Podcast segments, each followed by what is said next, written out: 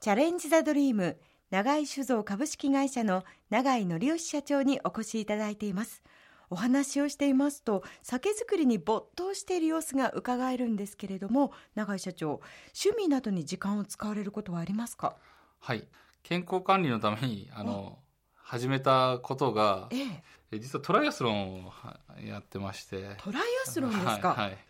結婚あのを機にこうだんだんだんだんこうあの太ってきまして幸せ太りですねっていうのもあってですえねえまあ本当に結婚当初から見ると1 0キロ以上こう太ってしまったところもあって、でこれ以上太ったらねあのー日本酒を飲むとああなっちゃうよみたいな もう日本酒のせいにされるのも嫌だと。でとにかくやっぱりこう飲む量も減らさないでええ食べる量も減らさなければ、まあ、体を動かすしかないなと いう選択肢の中で、はいまあ、選んだのがトライアスロンだったんですが2月の初めに今年のですね、はいトレーニングを始めましてで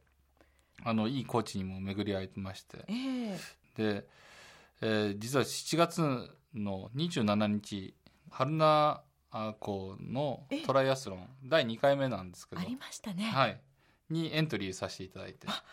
初めておよそ半年でもうは大い会に出場してしまいましたが、ええすごい、まあ、そこがあのもう決めないと多分自分の性格だと目標を持ってやんな いと多分途中で挫折するだろうと思ったんで最初に目標を掲げたわけですね、はい、もうでなんとか完走を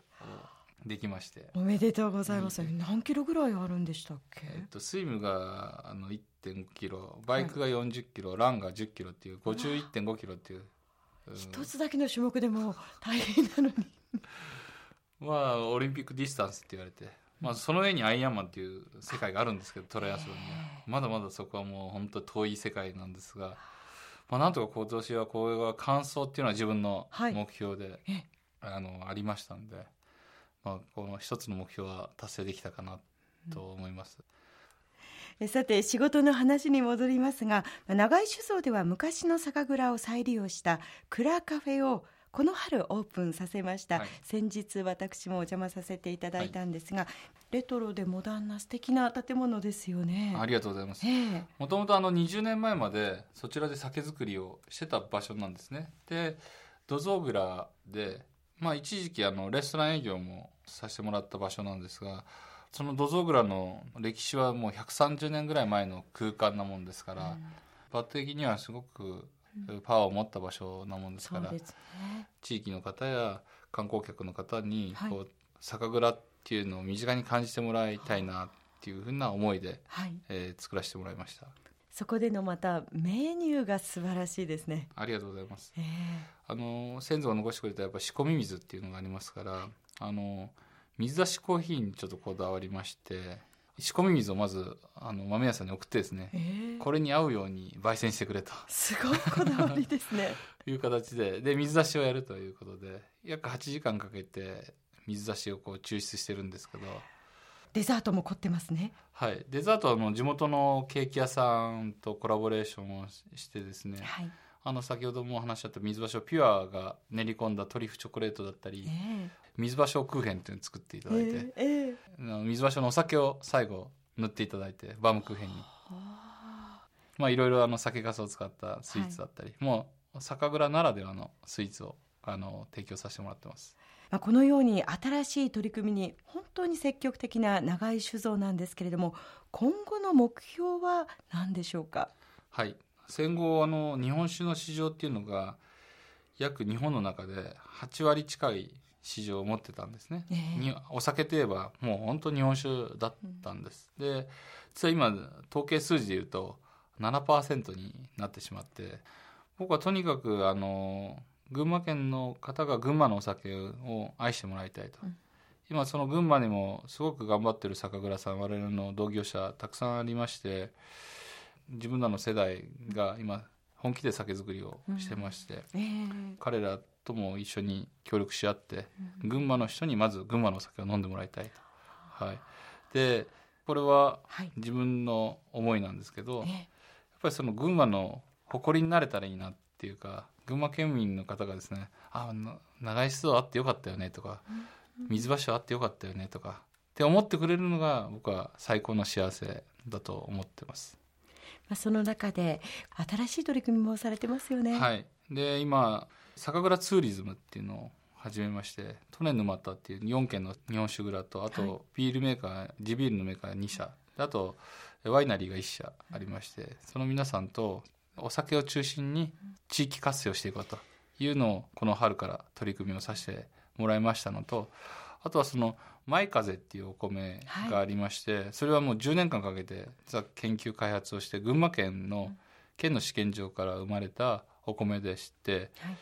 まあ、それ3年前から、はいえー約16社7社の酒蔵さんと一緒にそのお米を使ってはいあと群馬県で開発された酵母それを使って今群馬をより愛してもらうようなお酒を作っていきましょうっていうことをやっております。ご自身の酒蔵だけでなくてこうみんなで日本酒を何とかしてこいよというような強い思いが伝わってきてそれはきっと群馬への愛川場への愛でありご恩返しだったりもするんでしょうか。いやまさしくそうでして日々僕は本当にあの生かされてるっていうふうに思って、ん地域に川場に群馬に生かされてるっていう感じがありますしあの自分がそのシャンパーニュに行った時に感銘したことの一つにですね、地域の人がはいそのシャンパーニュっていうことをまず愛して誇りに思ってるっていうそこに対して世界から訪れた人がそれをその人たちが迎え入れるっていう 環境があってただいつか川場村のうちの契約してる農家さんの田んぼを海外の人が見に来るようなはあそんなことを夢見ながらええはい、そういうことをできるようにあのいろんなことをちょっとチャレンジしていきたいなっていうふうに思ってます。最後にこれから新たな挑戦を始める人へはいアドバイスの意味も含めましてはい伺えればと思うんですけれども新規事業に取り組む中で重要なことは永井社長何だと思いますかえっと自分のイメージとか目標ですね、はいかなり具体的にですね、うんこう持った方がいいと思ってるんですね。でそれに向かってはいとにかく諦めないっていうことですかね失敗の中にヒントがあったりとかあのしますしやっぱりその本当にやり抜くやり抜いたところの最後にやっぱり成功っていうのが出てくるし酒造りってすごく面白いなって思うのがですねこうある到達点の目標があってそこに向かって今も自分たちもやってます。はいであの日々やってるんですけどそこに到達すると実は次のステージが見えてくるんですよ。なるほどでそこに到達しないと見えないんですね。でこれはやっぱり常にやり続けていくことをするっていうのが僕はすごく大事だと思うしこれは多分永遠に終わんないんじゃないかなって永遠に追い求めるんじゃないかなっていうのがあります。だからもう本当に具体的な目標を持って諦めないでやり続けるっていうもう本当にこうどこでも言われてるような言葉なんですけどいえいえまあでもそうなのかななんてずっと思いながらやっております。今日のお話の中ではありました水橋オピュアが誕生するには700回の失敗があったとえそれでも諦めなかったはい、だからこそ世界最高峰のシェフが評価してくれたそんなもう感動的なお話もありましたけれどもまだまだ本当にこれからもイノベーションをたくさん起こしていただきたいなと改めて思いました今日はお忙しい中どうもありがとうございましたありがとうございました。チャレンジサドリーム今日のトップインタビューは長井酒造株式会社の長井則義社長に FM 群馬のスタジオにお越しいただきお話を伺いました